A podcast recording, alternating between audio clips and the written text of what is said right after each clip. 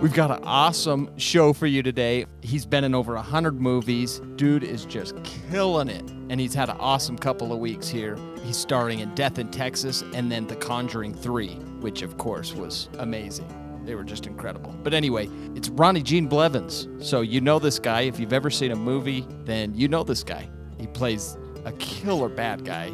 Anyway, dude's awesome and uh, hope you enjoy the interview. I had a great time getting to know him and uh, hope you do too. Enjoy the show. We hold these truths to be self-evident. All men and women created by go. You know the you know the thing. And I mean, I don't, I don't understand the point that you're making. Come on, man. So this idea is a bunch of malarkey.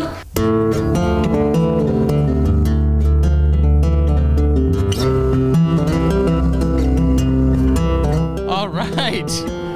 Oh my gosh, we got a great show. Ronnie, do you think, like, I keep thinking that with the next president, we're not going to have like funny clips to play, but we just keep getting more and more stuff, right? Yeah, uh, it's pretty. It's all pretty funny, man. right. is that like a? Do you, is that like an individual thing you do each time? Yeah, well, I, do- I try to. And then I thought, I was just thinking as it was playing, because you're from Texas, right? So I should have played the uh, George W. Bush Texas one. Oh man, he, he had a lot of good ones, bro. Oh, my he had a lot of good ones. That one, the one, Oh my god, the one where he says it, the old saying, fool me once, shame Yes. on me. Yeah, you know, you know the I one. won't get fooled again. Yeah, I I am in Yeah. tears every time I hear that one. yeah, man. Poor guy. He was just like he was just getting swallowed up by. Did you ever see the movie? Um, uh, the uh, was it the Oliver Stone movie where um Josh or Josh Brolin played him? Oh yeah, Played George uh, W. W Bush. W. Yeah, really good movie, man. Oh, you so know, good.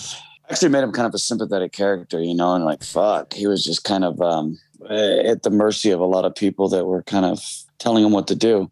But yeah, man, I mean, it's the it's the it's the hardest job in the world. I wouldn't want to do it, but um, if if I did have to do it, I got to imagine I would uh, surround myself with some pretty smart people, you know, Right.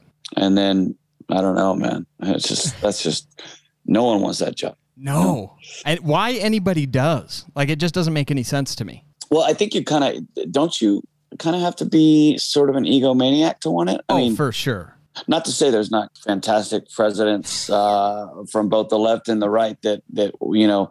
I just think that they all have to have this massive ego. Oh you know? yeah, they've got to love themselves.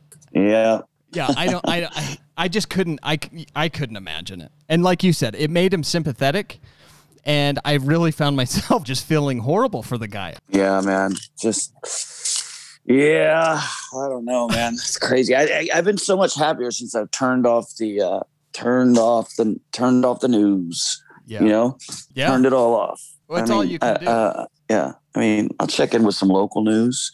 I get my news from Twitter.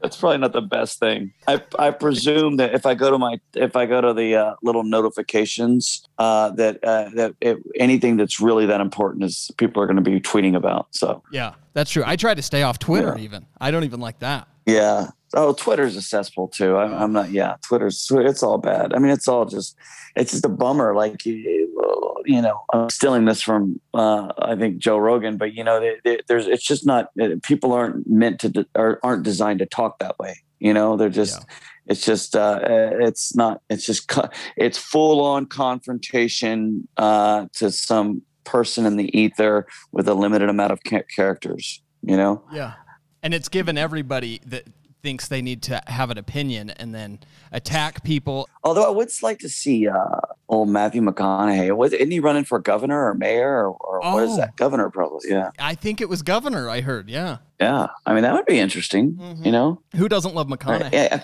Well, I feel like it's like eh, you know, it's it's it's uh, or like the Rock. You know, it's like you know, you go to these sporting events and you get eighty thousand people in an arena, and they're all cheering for a common purpose, and it's there's no one talking politics. And you know what I mean? It's like Yeah, oh, yeah. it transcends politics. So maybe someone like The Rock or Matthew McConaughey transcends politics. I like that actually. That would. Yeah. I think that. I would like to think it would, But just given Yeah. in the state of time we're in now, I still don't. I don't even know No. if that would even. You know. No, no, no, no. I mean, and yeah, of course. And it's, you know, I don't know. I don't know. I should, I should probably just stop talking now. No, I like it. Keep going. Keep going. It's good. well, I, you know, I, I, I, think that if current presidents have shown, uh, presidents uh, have shown us anything, that it's anyone can really do the job. So maybe I retract everything I say. Maybe, uh, maybe it's, maybe it should just be a job that, you know, maybe that's what we're transitioning to is like a, maybe it'll transition like to like the uh the the royalty in in england where it's just it, it's deduced to kind of like a, a, a status symbol you know it's kind of like that Oh, now yeah. you know Yeah. With all the bureaucracy, they pretty much run it. So, I mean, the president's Yeah. just the front man, pretty much. yeah Just but it's all crazy because it's like like you got like far left and the far right they're kind of like they're kind of they've both gone so far left and right that they're kind of meeting up you know what i mean True. Like- that's true. like the biggest evidence of that is like the um the vaccine you know i mean you got people don't know what to do with the vaccine and covid and and and since the whole thing was politicized the like you, you, I, i've heard the very similar concerns coming from my very progressive friends that come from uh you know my my friends on the right so uh i Mhm. try my best to stay uh to keep my perspective in the middle you know Right. Because you're going to piss off someone regardless. But if you can Yeah. stay Yeah. neutral somewhat, but then you get the ones that get pissed off because you're neutral about it. Oh yeah, oh yeah, for sure. Like that's that right, right. That's like complicit at that point. Yes, um, you can't but win. Uh, I was all fired up for like five minutes uh, during the Trump administration, and I was tweeting about it. And then I can I cuss on the show? Yeah. or no? Yeah, yeah. Are we not a cussing show? No, yeah, go. Um, yeah, um, I was fired up for like five minutes, and I wrote a few tweets, and then someone wrote "fuck you" or like something like "fuck you, you fucking idiot," and I like like I went and hid in my closet. It felt so bad, and then it occurred to me like. I like I felt like such a like who the fuck am I? I'm just some asshole actor. Like I don't want to like not that you know. Hey, people can. I I totally respect people's voices. I really do. Um, Right. But I, I, I just, uh, it, it didn't feel good for to have people coming at me. So I was like, you know what? I'm just gonna tweet about like uh, movies and stuff, and maybe retweet. I don't go on Twitter that much, Uh, you know, and, and I don't get much validation when I do tweet it. Like I get like two likes. I'm like, I'm just gonna stick with Instagram.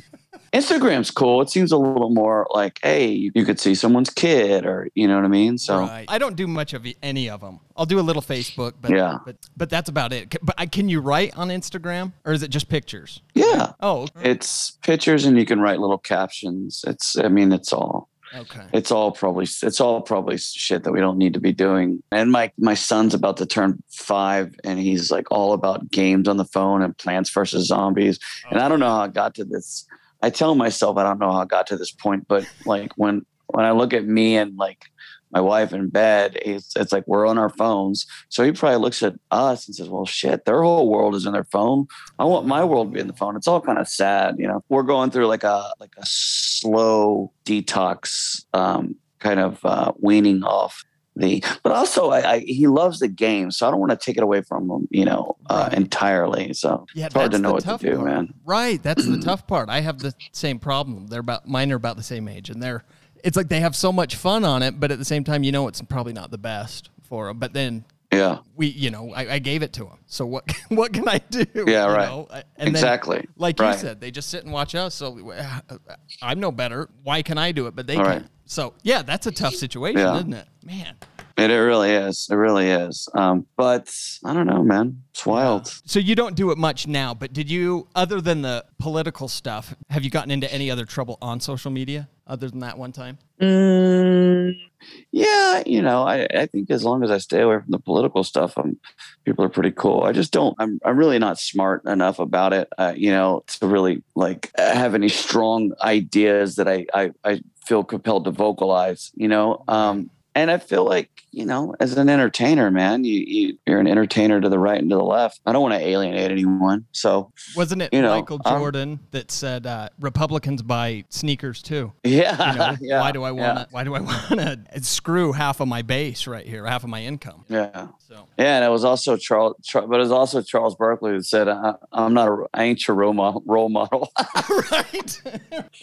Yeah, oh, I love like, Chuck. oh, dude, how do you not? I mean, that's like the those guys. I don't know how much they're making on TNT, but they deserve every bit of it. Yeah, it's not enough, probably. Whatever it is. Yeah. I heard he was leaving. Yeah, are you- actually, Oh, really, I heard. Chuck? Yeah, Why? because uh, he's afraid of cancel culture. He says he can't have any more fun, so he he wants to get out while he doesn't have a bad taste in his mouth.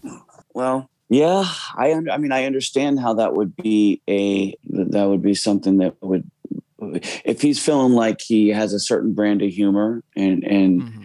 and he's he's having to um, uh, monitor himself and even just like us talking about this i'm like mm, how do i approach this Right, it's scary, isn't it? Oh my yeah God. yeah yeah the reality of it is there's people deserve to be canceled and Yeah. fuck them and there's people that de- deserve to be don't if they don't then knock it off you know let's just be reasonable Right. know, yeah. that's what i think yeah. um, have you have you noticed you've been in how long have you been acting for? How long have you been in the game for? Well, I've lived in Los Angeles for like 20 years, but I would say that I've um, I've lived in Los Angeles for 20 years, but I, I've really owned. I, I started working like around 2008. A large part of, I guess, that first eight years in um in Los Angeles was just you know just hustling and you know trying to make ends meet and and sitting in an acting class and trying to learn how to act and you know I, it's not like I was a theater kid. You know, I was just uh, I was just like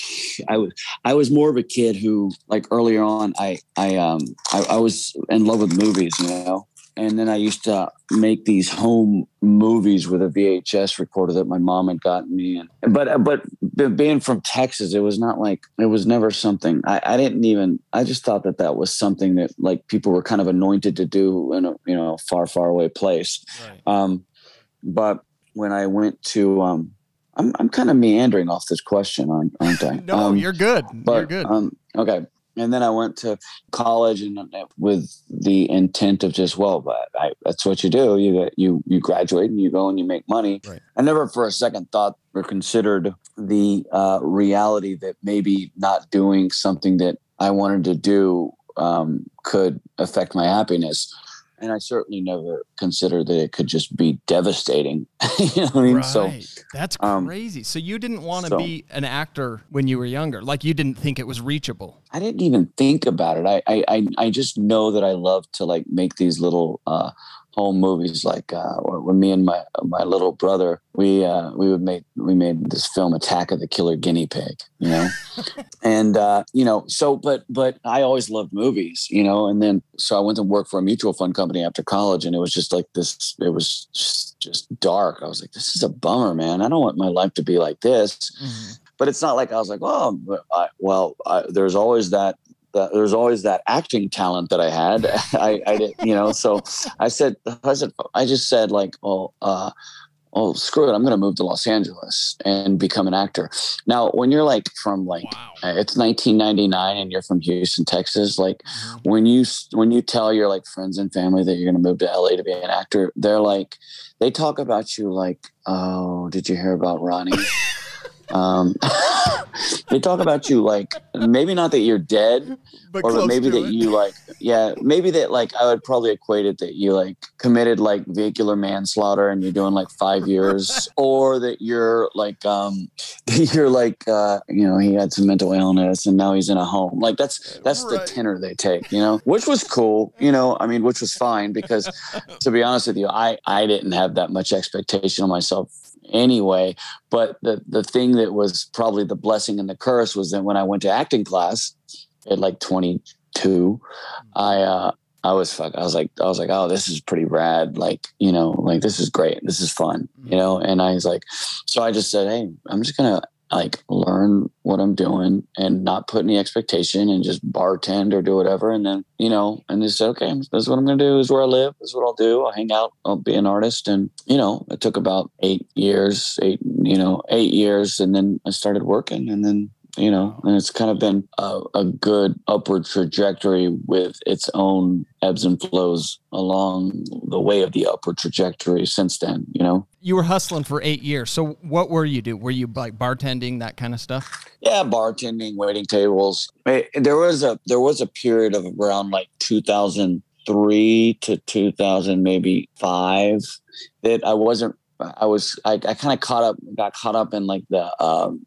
the F and B world and, and, started working at this this place, the Standard, and I started managing this restaurant. And all of a sudden, I was like, "Oh yeah, I'm managing restaurants," you know. But I always kind of in the back of my mind was like, "Well, this is what I'm doing right now." And then I, I had written a film called American Cowslip, which we ended up making in 2007. It came out in 2008, and we we raised like a million dollars and we got this all-star cast and, and I put myself as the lead.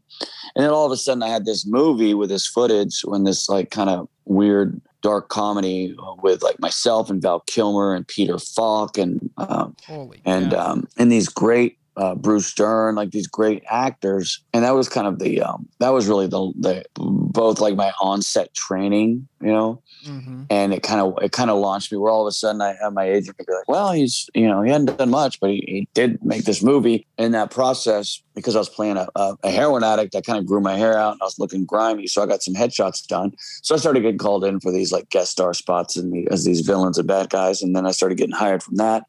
So that kind of set me down this specific path of you know playing um, these kind of uh, characters that live on the peripheral and you know. Right. So so that's so that launched it all. How did you come about getting it made? So you're writing the script probably as you're as you're working at the restaurant. How does one go from that to getting um, over a million dollars to get this thing funded and then landing these huge stars in it too with you well it was a different time back then. Um, now when you make an offer to a star like or to a name it it, it, it kind of has to be a pay or play offer which means you know you're going to pay them no matter what. But back in the day you know up until like 2006 2007 when we're when we we're producing this film you could kind of make these offers that were uh, were contingent upon the budget getting there. I mean you could still do that you know? It's just not it's it's not taken as serious. Like I think these offers were looked at more back then. So you know, we kind of had some money guys, and and and we said, you know, hey, how much money would you give us for what names? You know, mm-hmm. and like, okay, we'd give you this, and then so we would make these offers to these uh, this talent say hey we make a formal offer and say here's the offer this is what we're offering for a, a, week's worth of work or two weeks worth of work and x amount of money. And then you know at the bottom you'd pretty much everything is contingent upon you know the financing fall in place. So we're kind of like presenting that it was further along to both both the agents and the financiers. Not too different than I how the game's played now really. Um, but you can kind of get called out for bullshit. I think you're more inclined to get called out now. But um, so so we did that you know? We just found the right financiers and and uh, and kind of just put the whole thing together. It was a really good script. It was uh, a little it was just weird and it worked. And we and we kind of got these these um, names that you know some of them were um, were getting on in age so maybe they weren't getting the offers that they probably deserved. You know we got val kilmer when he was kind of going through a little bit of a you know uh, you know you can get these guys when they're kind of cooling down a little bit you know? Mm. um, so so we just put it together man. It's it's always something and I, have since produced uh, a few films and only a, a handful like three i think and then it's always something that you just kind of do piecemeal, you know. Mm-hmm. Like I know it's a hokey analogy, but you know you, are you're at the base of the, the mountain and you just kind of go a little bit up. You do a little bit, you do a little bit. When you get to the top, you're like, oh wow, that, that that's pretty impressive. I, am not sure how I did all that. You know, right. I also had some some partners that were more proficient at producing and, and kind of knew what they were doing. So I was more of the the creative, and they were more of the um, pencil pushers. You know. Right. So, what does what exactly is the producer responsible for? So I did stand up for um, a couple different shows, and there was Okay. a, a deal in place, and this completely ruined the whole illusion for me. There was a deal in Yeah. place where a couple of the guys said, "Okay, you know, you can." I don't want to call. them. I don't know how to say this. Well, maybe I can cut it out. You can use my Yeah. club, but I get a pro- I get a producer credit for it, or you can use my Right. venue, but I get a producer, and they didn't do anything for it. You Sure. know. So what exactly does a producer do? Well, I think, I mean, first and foremost, I mean, I mean everything really. I mean, yes, there are producers that can kind of get the title by not doing a lot, but even not doing a lot, you can be very instrumental. You know, if you're if you're the money, you know, Oh, uh, if you're the, the the money, you're going to be an executive producer, or if you find the money. You know, it's really all about what you negotiate. Uh, you're going to be an executive producer. Now that you're you're not doing like uh, maybe you didn't do much beyond the introduction between the creatives and the the financiers, but it's pretty it's pretty damn important. You know, and, and the whole thing couldn't have happened without that person. So they've earned their stripes as the producer. But what I am more responsible, I'm more of a creative guy. Listen, I'm not going to sit down and and and write like budgets and and whatnot. That's more of a line producer. A line producer might do that, like do the schedule. I mean, that's that's really like if you want to talk about like who actually puts together the film, it's really the line producer because they're creating the budget, they're creating the schedule, they're coordinating everything, you know, coordinating flights, they're making sure that you're working hand in hand with like locations and costumes and everyone else. But you know, you're also a producer if you're coordinating. Since I don't do that stuff, if I'm putting together a movie, I just get get the people that have been there before and that know what they're doing you know? So when i when i like in my ideal scenario if i'm producing a film i'm i think i'm more of the creative producer. So that's more just kind of being there and and uh, contributing I, I don't know it's it's it's it's just it's just you're, you're still just showing up every day and making sure everything goes smoothly and you know Right. but um, They're just making sure but- everything runs according and gets whatever is needed, type of thing. yeah and then you know and then depending on your your your director i mean it, it really is a collaboration you know Yeah. And and the edits the, the the whole when you when you when you wrap the film and you start editing the film that's a whole other thing. It's really a collaboration you know and it's it's sometimes you cut the film together and it's a disaster you know and it's like oh shit what have we done? But it, it takes nuancing and it takes like it takes just consistently showing up and being honest with each other and with yourself and killing your ego and asking the right questions and and ultimately I, you know eh, we, we're really only serving one god as filmmakers and that's to try to make the best film possible. And if you're letting other influences eke in trying to get trying to keep you know uh, your nephew you gave a part to or trying to get the song of you know your cousin who's a aspiring vocalist you're not really you're not you're not really being true to the, the project. I mean, unless the unless the song is a nephew is, a strong performer, or the song is uh, is is so perfect that it has to be used. But if if those are the things that you're pushing for above and beyond trying to get to the bottom of what's going to make the movie the best movie possible and frankly i don't like i don't even think you really deserve to be making films you know um, because at the end of the day this is someone's money that Right. we're using. And most independent films they don't they don't make money. So if you're not mm. earnestly trying to just make the best product possible then from my vantage point you don't deserve to be making films. And i've i've, I've gone down that road with some producers and produced with some people that like they, they kind of talked a big game but at the end of the day they didn't really want to make a movie they just wanted to They wanted to say Whatever. yeah, yeah. They just wanted to be be close to the action. Maybe they wanted to make someone a star. You know what I mean? It's just Right. it's it's fine. It's just not what it's. I I just I, because I'm an actor first, and I have the privilege of working with some of the great uh, producers and some of the great directors. I, they don't do that. You know, listen, Right. Steven Spielberg has seven kids. There's a reason that they're not in any of his movies. you know what I mean? right. I mean, maybe they are, but you know what I'm saying. Yeah, yeah. You know, he had he had he had uh, because he's he's a he's a pure he's a filmmaker, uh, tried and true. Pure filmmaker. So Right. that's the kind of that's the kind of stuff that I want to uh, be involved with. You know. Yeah. I've actually, so you said something a second ago. When I've heard this, I, I talked to a bunch of guys that have made movie. Uh, like I haven't made any movies. One of them told me he's done several, and he said like we can film the best movie in the world. And then we get to editing, and, Yeah. and it's horrible. Like, have you ever had that happen? Just turns out like shit, and you're like, "This is not what we made." Yeah, I mean it's I don't know. It's it's it's it's a hard. That's one thing I love about it. It's just so hard to do. It's so Right. hard to make a good movie. You know, it, re- I think it really takes a very specific vision from a director. And you know, those uh, good directors are few and far between. You know, but and sometimes what you're doing is, you know, listen, you're either on a broad spectrum. You're usually dealing with one thing that you can never allow is performance issues, right?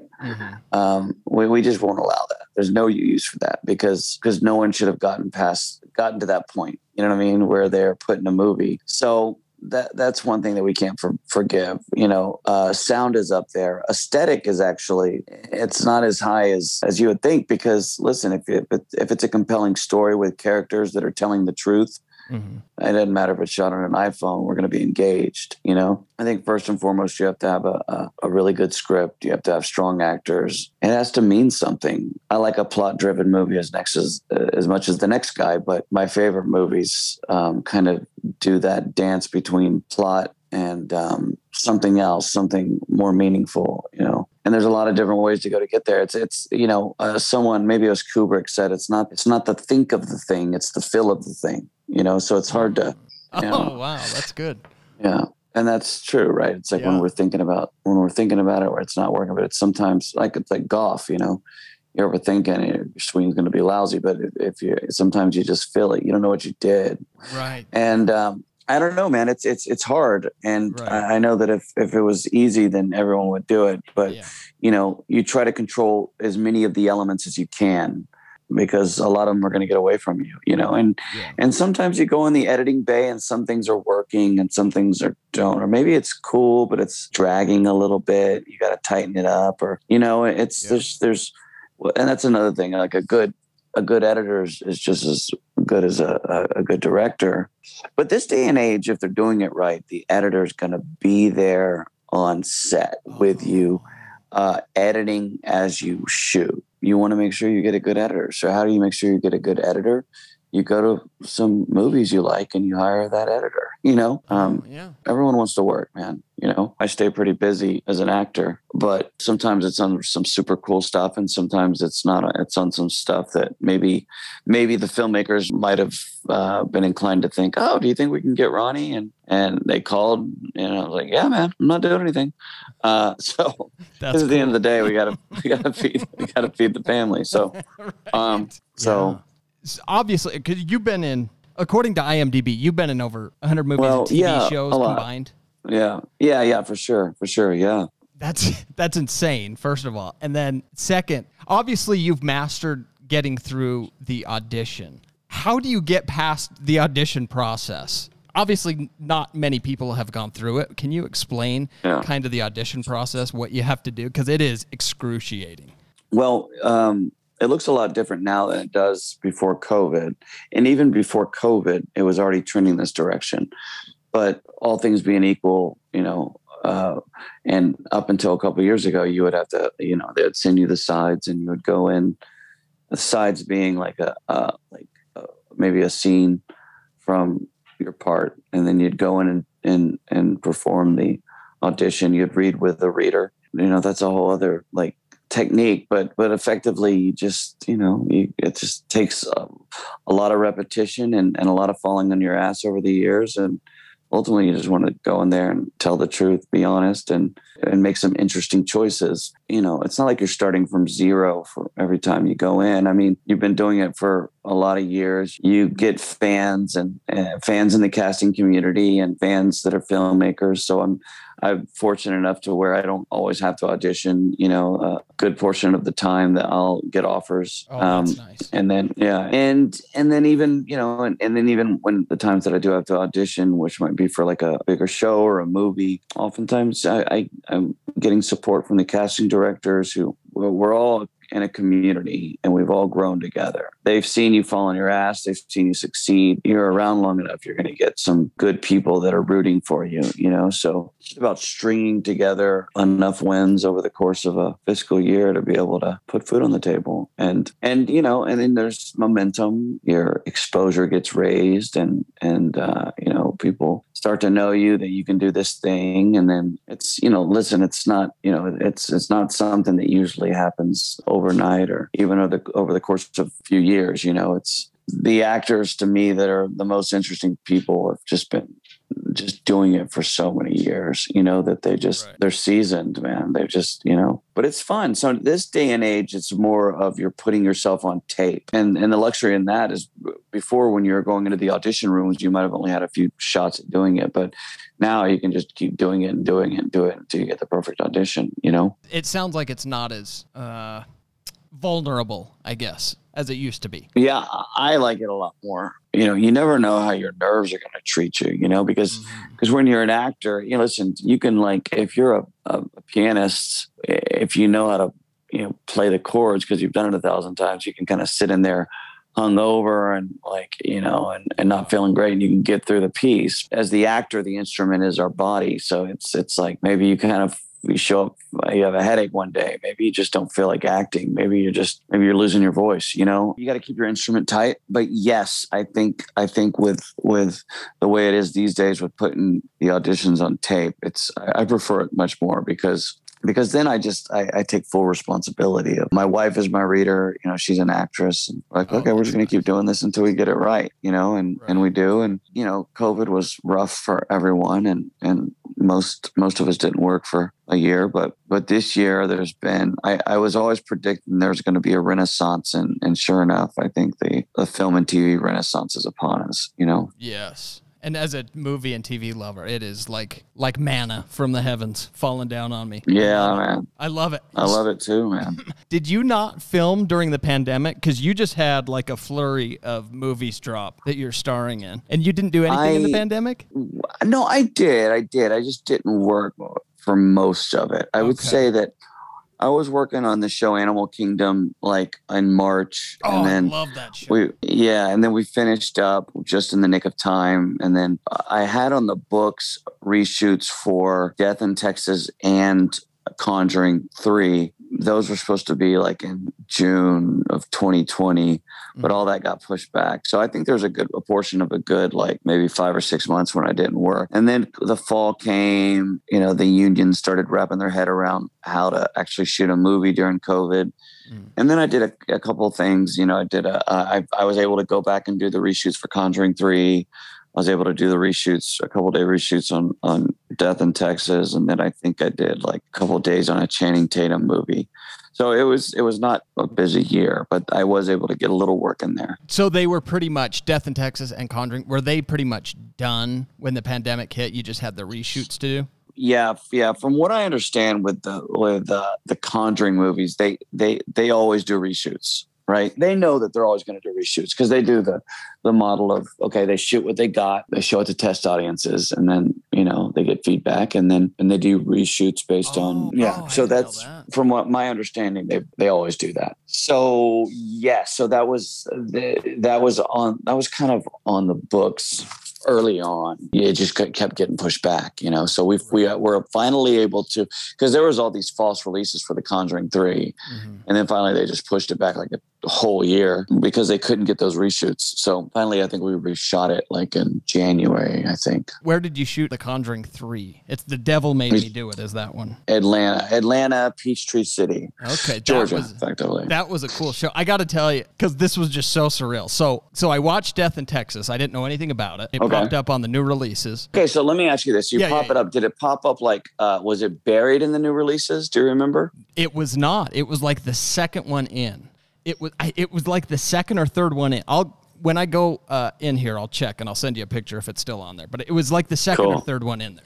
Right, So I rent it and I watch it and I loved it. right on, Dude, man. it was awesome. I loved it. So, and then the next day, uh, so I, I send you a message and then I start The Conjuring wow. without knowing. So I start it Wow. and no joke, No joke. The first scene that you popped up in, my phone goes off, and it was a text from you. No oh, That's joke. amazing, It was. man. I love that. dude. It was unbelievable. It was like the. It was. That's so cool. It was really surreal. But anyway, I had to. That's super cool. yeah, I had to tell you that. that it's was it's super crazy. cool. It's it's it's so it's so hard to get momentum as an actor. You know what I mean? To like Right. to really get enough momentum to move the needle. You know what I mean? But Right. it helps. It really helps when you have two things that are coming out on the same day. You oh, know? dude, has Um, that ever happened before? That uh, that's unbelievable. I don't know. I don't think so. You know, but um, but it was great, man. It was it was um, and and kind of two entirely different things, and uh, and it, it it it was really something, man. And and it's helped, man. It's helped sustain me and uh, keep working. You know, so Right. um, And I bet, and it helps um, uh, that they were both awesome too. yeah i mean I, I think so i mean you know I, I i think so i mean it's it's it's a hard thing to individual stock is a hard thing to gauge because it's not like you can go check out like what google's doing at the nasdaq you know Right. um the only measuring stick is like is my is my agent calling me this week are there any offers and there there has been and there Oh, was nice. and it's it's hard for me not to believe that it, it, it probably had something to do with just having a couple cool things right. with uh, high exposure coming out at the same time you know Right. So that's how you can gauge it pretty much, is if you're getting calls after. yeah and then sometimes you do like really cool stuff and you know everyone's reaching out but it doesn't it doesn't always translate to a job you know but eh, eh 2021's been just kind of a blessing just gonna keep riding it man Dude, you've got to. It's uh, Yeah. it's that's pretty incredible. I want to talk about the Conjuring. Did you know about this third one? It's of, of course Ed and Lorraine Warren. It's a continuation of what they do. But do you know much about them? Did you know much of the story going Yeah. into it? oh well I, you know I'm, I, my wife and i were big conjuring fa- fans of the conjuring one and two. We we love horror films. So we were yeah we were totally fans man. So we were um, yeah i knew all about them i had worked with the producer of the conjuring films on another film called within. When the conjuring 3 came out and the role was you know up for grabs and i think the uh, i think the kind of stars aligned. You know uh, again like uh, kind of going back to our, our previous conversation it gets it's it's not like you're always starting from zero. You know what I mean? You've, you've been doing it for a while. You know you know people, so all of a sudden you're up for something. Like if I'm up for something, I'm going to audition for something. Mhm. You know, I could see. Oh wait, I know this producer. You know, like uh, you know, so it's like you're it's just like anything else. I mean, you still got to generally turn in the audition that that that would will ultimately book the job, but it always helps to you know to have worked with someone before and to have done good work with them before. You know, Yeah. Oh yeah. so Did anything happen while you were filming it? You always hear about these legends, you know, of these true stories being made into movies, but then something crazy happens on set. Did you guys have any experiences filming? Yeah, Vera said she had some a few things happen to her. Um, she always feels. I feel like uh, uh, like the dynamic between Patrick and Vera is like she. I think she's all in on like the lore. She's all in on spirits, the, the you know Oh. lightness, darkness. I think she's like, oh yeah, dude. She's and then I think Patrick's more of the cynic, but I think Okay. Vera had a few things happen to her. I didn't have anything really on set. I, I had this one thing that happened before I had left um, for the Conjuring Three. Um, that you know, eh, nothing on set. Nothing on set. Nothing So- else. Well, well you Yeah. gotta you gotta tell what happened before. No, you can't leave it there. Okay. Okay. Well, okay. So it was the day that I was going to leave The Conjuring to shoot the first time, not the reshoot. Now, this is a couple years ago now. So my my son would have been two. You know, this now he's afraid of his own shadow. But before there's uh you, you know this. Oh, like, yeah. You you have kids. You you know there's a time before they like first got scared when they're not scared. Yeah, Right. Uh, nothing. yeah. Yeah. Right. So, and then something scares them. Usually, it's something they see on TV, and all of a sudden, they they like Everything. develop fear. Yeah. You know.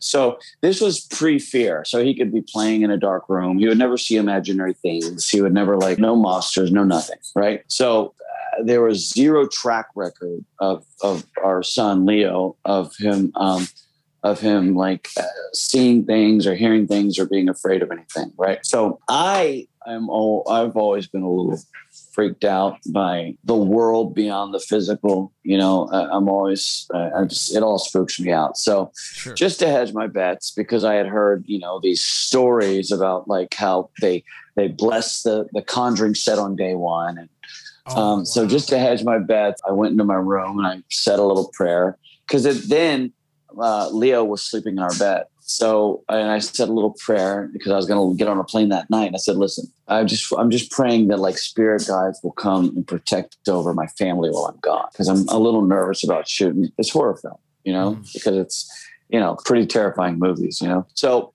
um, that night I, I I I went I flew to Atlanta and I got a call from my wife and she was freaked out. I go, what, what, what, what happened, babe? And she goes, Leo just sat up in bed and said, mommy, who are those people? Oh my and- god. Yeah.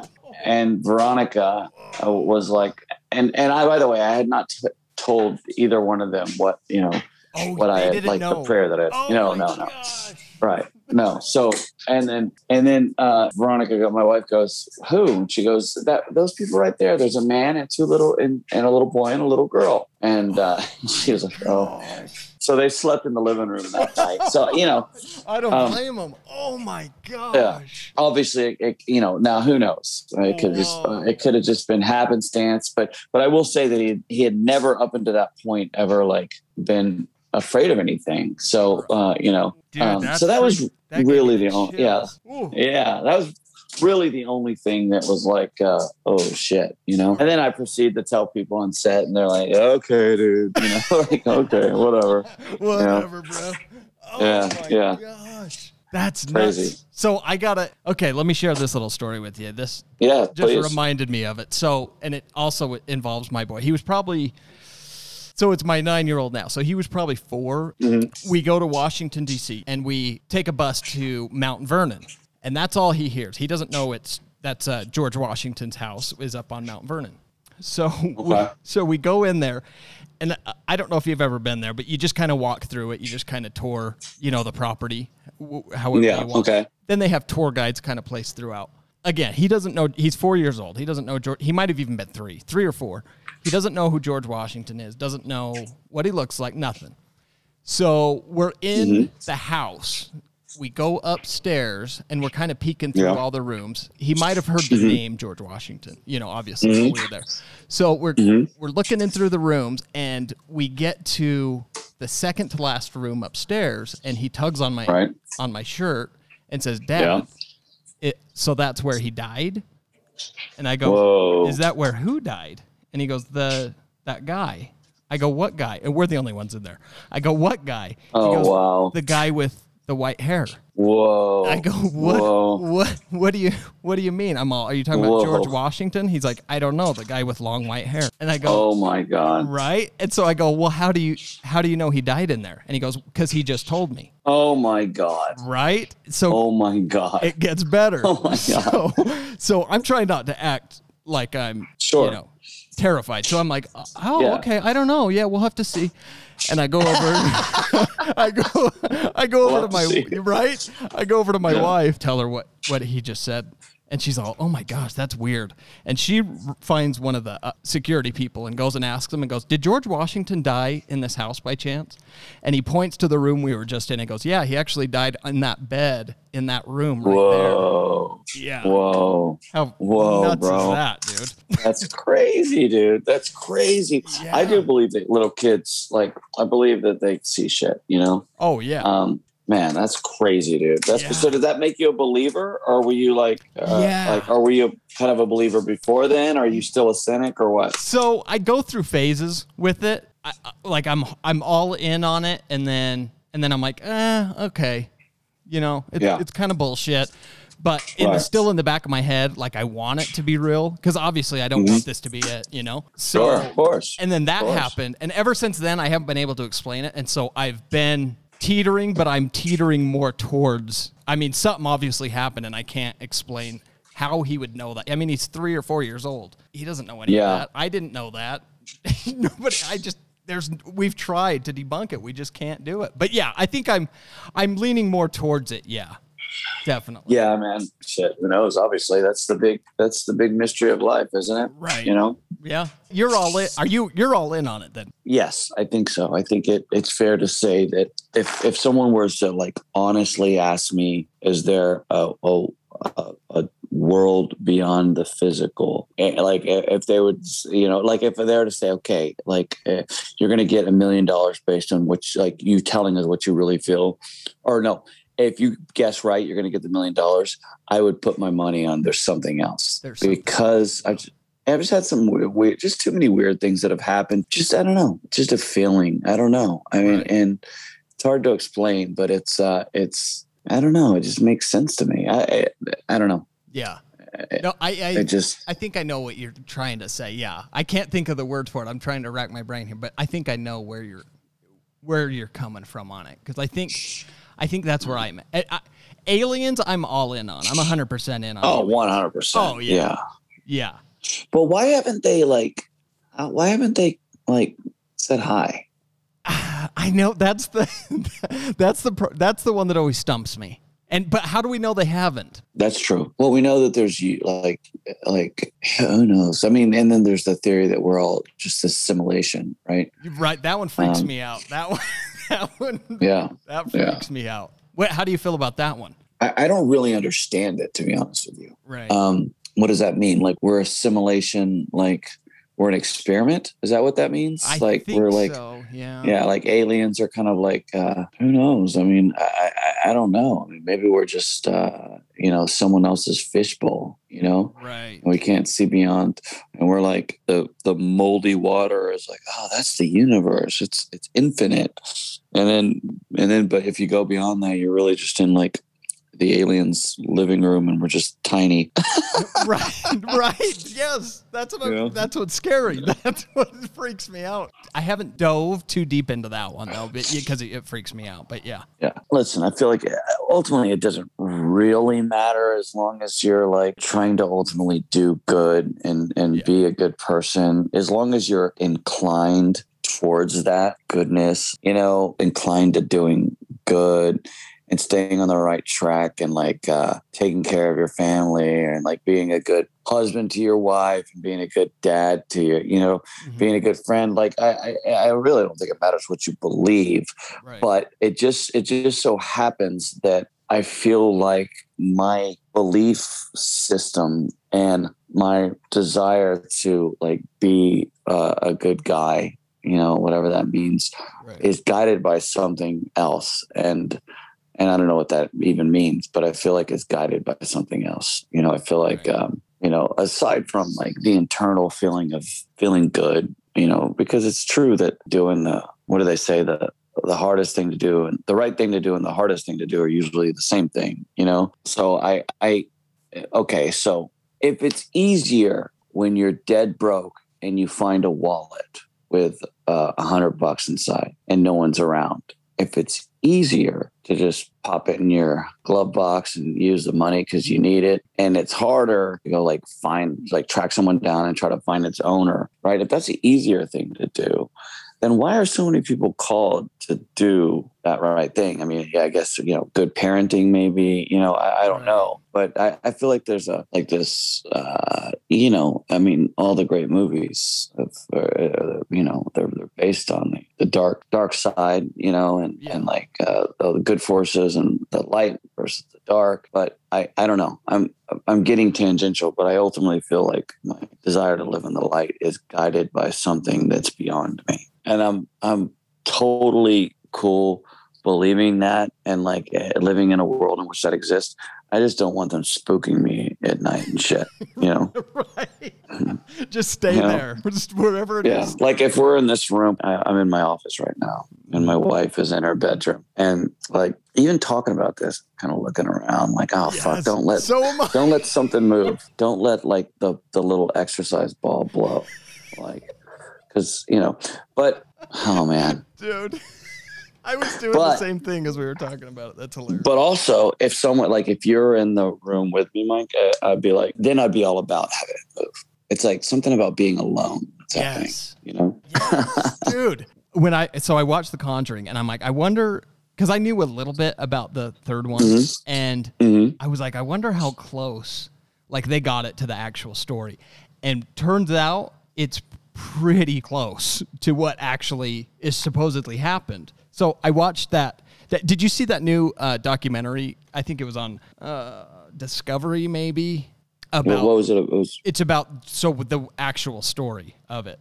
ah no, I didn't see it. It's um it's pretty much identical to what Really? happened. Yeah, like Really? like I couldn't believe it. Like I, I remember text I was texting my brother about I'm like, dude, you got to see this because it's almost 100% of what happened. But I started watching it that night because I watched The Conjuring in the day and then I started watching that I think maybe later that night or something like that. But th- I had to stop Sure. it because it was because it, was- but I was by myself and so Right. but if I, anybody was there, I would have been fine. I would have watched it. But there was, yeah, Sure. just something out of the corner of your eye you think maybe moved, and I'm like, okay, nope, nope, I'm done. I'm done. I'll watch this tomorrow. tomorrow. That's hilarious, bro. That's exactly how I am. It's exactly how I am. You know. Right. Um, yeah, I don't know, man. I, you know, I had not seen that, but I, I'd kind of, you know, gotten the scoop. It was, I think, because it's one of the only murders that took place in a Conjuring film, right? And it's also one of the only. it- It's there's a real victim, you know, the guy I played. You know, so so I I think that that's why they didn't delve into it more because it's like uh, this guy wasn't there to defend himself. You know what I mean? Like, Yeah. um, how much do you want to really? What point does it become exploitive? For instance, um, and you can see this in like one of the behind the scenes. So I'm not like I don't think I'm saying anything that doesn't need to be said. But I don't know. How did you perceive it? Did you perceive when I die, right?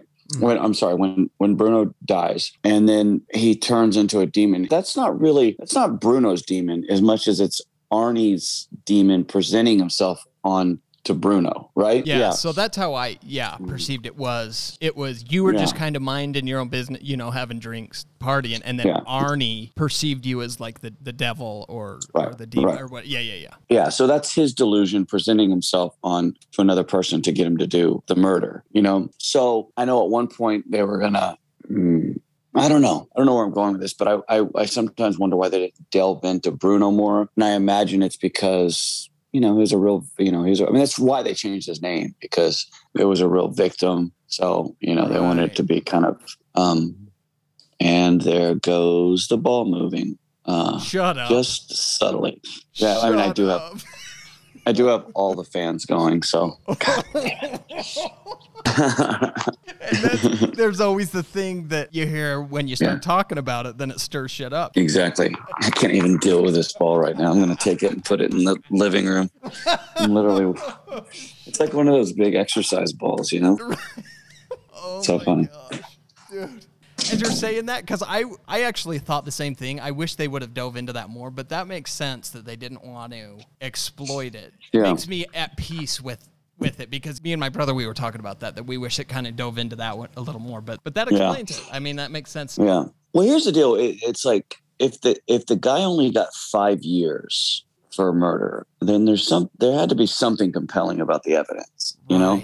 Yes. Did you get to Oh. meet any of the people involved? Obviously, Ed and Lorraine have passed, but did you get to meet uh, maybe Arnie? I think Arnie's wife just passed away, actually, a couple. Yeah, ago. Debbie. Uh, no, they were coming up. Uh, I think that they. I mean, I think I just missed them. In a, you know, uh, they they definitely had um, Sarah, um, Sarah Catherine, who plays Debbie, got to meet the real Debbie, Oh wow. and um, yeah, I mean, That would've such a trip. Oh, dude. So how, how how come they in this documentary they never get the real David Glatzel to talk?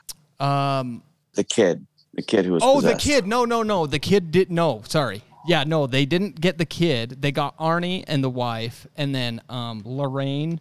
Uh, you know, they had archival footage of her, but they never had the kid. I think it said. I want to say. I could be wrong, but I want to say at the end. I think it said he doesn't have any recollection of it. I believe. Right.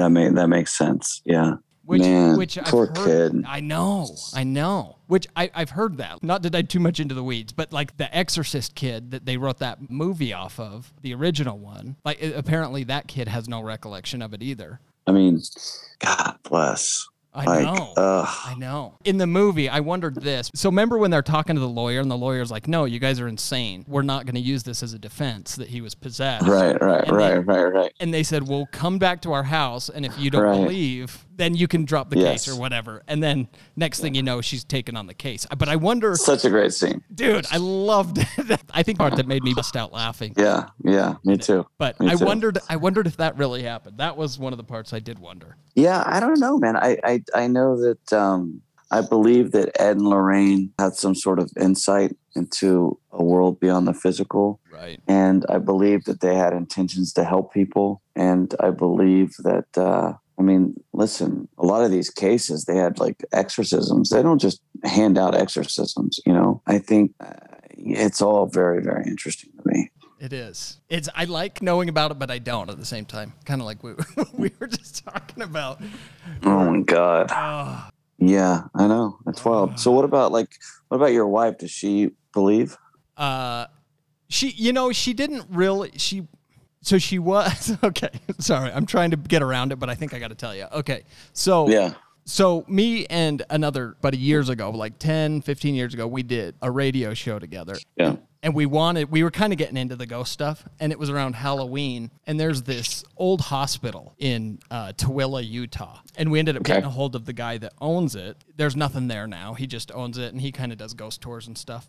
So we get a hold of him to come on, and then we had a couple, uh, had a couple listeners come down with us while we went and ghost hunted it for a night. Oh, wow. Yeah, it was super fun. Nothing happened. Look, at the end, we heard a bed slam down in one of the rooms, and we were the only ones in Oh, there. wow. So that was pretty freaky. But other than that, nothing happened. So we go home. As we're leaving, the guy that owns it, he says, "Before you go, tell the ghosts that they can't come with you." And Oh, God. we, uh, we didn't take it seriously. You know, we kind of Yeah. just joking about it, like, "Oh, okay." Yeah. So I go home. My wife was already asleep. So in the middle of the night, she's waking me up, and she's all, "Did is did someone come back and is staying here?" And I said, Oh, "No." God. Yeah, and I go, "No," and she's like, "Jose didn't stay here with you." I go, "I'm all no, he went home," and she goes, "Well, a guy in a flannel shirt with half his face blown off just woke me up." Oh, my God. Right? And so I'm like, oh my gosh, you got to be kidding. And so ever since then, she was. But then I called the guy from the hospital and I told him, and he goes, dude, you got to tell it to get in your car and you got to drive back down here and tell it to get back out. So- Jesus Christ. right. So then I did it and then it never happened again. You really did all that? I did. I did. Wow, Because bro. I think it happened a couple more times. And then I was like, okay, I've got to, I've got to try this. This is too much. And then I did it. And then as soon as I did it, it nothing, never happened. See, that's that's the thing that like I'm afraid of. Like I I do believe that like dark forces can attach themselves to you. Right. So, you know, I'm hedging all my bets, man. I got a big crucifix on my arm. I got like uh right. I Never got- can be too safe. yeah, I got like I, I mean I do pray. I mean I, I do, but it, it, it all bleed it all bleeds into just like I mean I do believe. I'm a believer. What can Yeah. I say? I, I'm I keep trying to like not admit it, but you know, Right. of course I'm a believer. I believe, but but I, I believe that there's a lot of light and like spirit, like good spirits around us. You know, I believe that that's probably what's mostly around us. I just also think that you know that there's some dark dark shit that can come in every now and again. I think that's just So- the one that gets our attention the most. I think most of it, I think you're right. I think most of it's probably light. Did you? Yeah. Oh my god! Now I'm freaking myself out again, dude. All right, well, all right. Let's talk about let's talk about death in Texas then. Cause you- Yeah. Oh, great. How about that? Nothing scary about that. so so, you were talking about like doing the right stuff. That's ki- death in Texas, man. It's it's one of the ones that makes you think, which is the ones I like. Would I do all this stuff? Can, I don't want to say anything that I shouldn't. So, could, do you want to explain a little bit of it? Well, ultimately, it's it's uh, it's about a guy who gets out of prison and he finds out that his uh, mother's dying and she needs a new liver, and he goes to the doctor. And of course, you know these are uh, you know he he does, he's not a man of any means, and neither is his mom. And he he goes to the doctor and kind of finds out through this shady doctor that, that he could get a liver across uh, across the border in Mexico for $150,000. So he, he goes that route. So now it all takes place in the Texas border, Mexico, et cetera, et cetera. So, you know, it sets up a land, a, a world of, of, uh, of cartel and, you know, El Paso and, you know, um, so he, he kind of, I mean, am I giving away the story here? Um, no, I don't he, think uh, so. Kind of So- all in the trailer. So he he uh, he decides he gets the bright idea that he's going to start robbing the cartel, qualifying it by saying, "Hey, if I rob a lot of drug dealers, I mean they're they're bad guys who do bad things. So I'll rob the drug dealers and I'll I'll get the money to buy my mom's liver." Yeah, so that's that's kind of the setup. I I, I mean, I, I really love the script. I really love the story. I, I produced this, by the way. Oh, I didn't write it. Oh, yeah. nice. Um, yeah. So yeah, man, I, re- I really enjoyed it. I'm really proud of it. I'm really proud of the performances. I'm really proud of the story. You know, it's it's it's you know, and that's one of those ones where we we kind of we had an assembly cut and, and we were looking at it. It's like, man, this it just needed some help. You know, we just kind of we had an editor that was great, and he just kind of kept working it, working it, and working it. Lo and behold, we kind of uh, put together something that I think we're all really proud of. You know, It comes through awesome. thanks, man. I do want to say the drug dealer, the mayor, he calls himself the mayor. Uh, yeah, yeah. Dude, he oh, he's so, great. So funny. so good. That that that that's my buddy Mike Foy. He's uh he's he's just a great actor and he's funny and you know I've been wanting to work with him for a while. He's just uh he's great, man. So good. I mean, and that's uh so good. That's like that was my favorite scene to shoot. I think you know. Um yeah, man, I'm proud of it, and I'm I'm it's so stoked to see people coming across it. You know, because there's like, like again, you never really know because there's so many so much content out there Mhm. you know so you're like well who's watching this it's just just like my my friends and family that are just downloading this you know but Right. when, but but people come across it and they like it and you know i mean not everyone likes it but um but you know they like it and, they, and i just think that's so cool you know because there's just so much content out there but i'm like you man i always go to the new releases i'm always what's new and uh, and I'm always I'm, I'm a movie buff too, man. I just always watching new stuff. It was really gratifying, man. It's just it's you know it's to play a lead. It's a lot harder, man, because you you have to kind of like uh, you, you kind of have to fall in line with the the narrative and the arc of the story, Mm-hmm. but you have to kind of um, you have to be kind of the engine that's driving it. So it's uh, it, it's something that I'm proud that people are are watching it and responding to it. Yeah. You know. Especially when you're proud of something and you're waiting and waiting for it to come out. How did it all come about? Because I think you, I think I read that you worked with, was it the writer on Joe? No, I um the writer director was a friend of mine and he came down when I was shooting Joe and he wrote the film. Like he came down to visit me.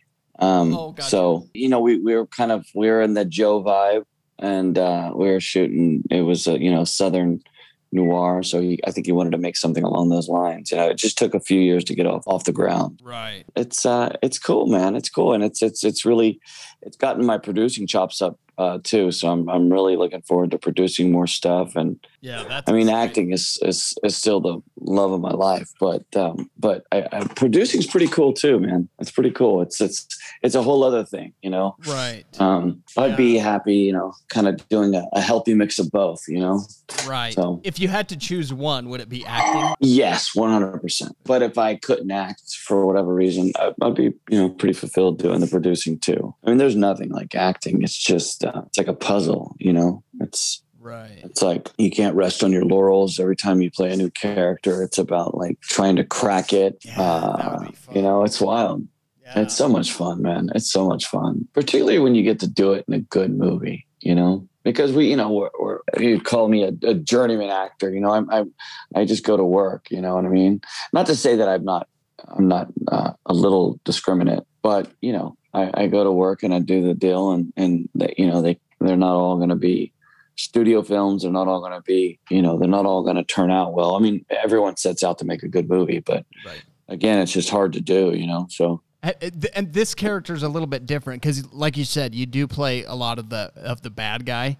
Which is that Mm-hmm. hard at all? Getting into like a character of the guy on uh, uh, was it Death Wish? I think that you played. Man, that Oh, that yeah. character. Bad dude. Oh, dude. Yeah. You know, they say that like every every villain is the hero of his own story, you know. Right. Um I think there's always a way to even if it's not always explicit in the script, there's always a way to build a backstory and uh, a life around your character that can um allow you to buy into why he's doing what he's doing. You know, some some guys are just so bad that there's nothing you can do. You know, Right. you just kind of you got to lean into the bad. You know, but I I more and more try to avoid those kind of characters because you know I've done that before. You know, Sure. Right. Your son's small. Has has that changed your approach at all to any? yeah. I mean, it makes me more. I mean, because I'm a movie guy, I, understand that there's a, a you know I love movies and there has to be a bad guy, so someone has to play him. You know, but I suppose I'm a little more conscious about him seeing me in these things and and like um like greater implications of like you know I want him to be proud of his dad and what he does. You know, so Sure. So that's the cool thing about some of the work I've done lately. Some some of it hadn't come out yet. Some of it um, I'm about to shoot. It's it's uh you know, it's just a better. I don't know. I don't know how to describe it, but it's just uh, it's something that I, I I would be proud to let my son see. You know, Right. Does he know what Mm. you do? he knows. I have friends that are sons of actors. Mm. You know, from their vantage point, they're like they just grew up thinking that everyone's dad was an actor. You know, Right. so it wasn't really novel to them until later on in life. You know, because you only know what you know. You know, you only know. You know, he only knows his parents. You know, yeah. um, so he doesn't really, he's not particularly impressed, you know, which is cool. I don't need him to be, you know. Right. Um, I, I, every now and again, like me or uh, my wife will will be in something. We'll be watching something on TV that we're in, just like, you know, if it's if it's acceptable, just Sure. like just turn on a second of it to see like how does how does he react, and and then he kind of looks and is like, oh, like I can see him thinking, okay, that oh, that's dad, and then he'll just go on from playing, you know. Plants vs. Zombies game back. Yeah, exactly. Uh, isn't that great? Like you, Yeah. I've tried to do that too. Just try to impress them Yeah. with something that I've done, and they just, yeah, Yeah. they could not care Yeah, less. yeah, exactly, man. I love It's it. kind of it, keep, it keeps us honest, right? Yes, it does. The the thing that keeps us honest. like you know, Right, it's like right, right, it's the end all be all, pretty much. Yeah, exactly. Dude, I so I just looked down at the time. I didn't uh, realize I'd kept you this long. It's already That's okay, buddy. Man. That's okay, man. I, I I had fun. I had fun. It was a good talk, right? Dude. This was awesome, and you were. Yeah, man. That's what's so cra You play the bad guy so good, but you you are like the nicest guy. Like you could not Thanks, be farther man. from the the characters man. that we've seen. So well, thanks, man. I I and forgive me if my energy's a little low. I was I was kind of I was on a horse all day, like training. So, like I got like these allergies. So, um, but hey, man, I had a blast, bro, and and and uh, I want to do it again soon. hell yeah, let's do it. You've got Animal Kingdom coming up, right? Animal Kingdom is going to be a, a little a guest spot I did on on July 11th. Yeah. Okay, Um, cool. and then I'm going to shoot some other cool stuff, but uh, I, I should probably wait to say anything about it. Okay, cool. Well, Yeah. you're uh, you're always welcome here to announce it. So, All right. Thank you, brother. hey, Have Ronnie, fun. thanks so much, man. All right. Bye. Okay,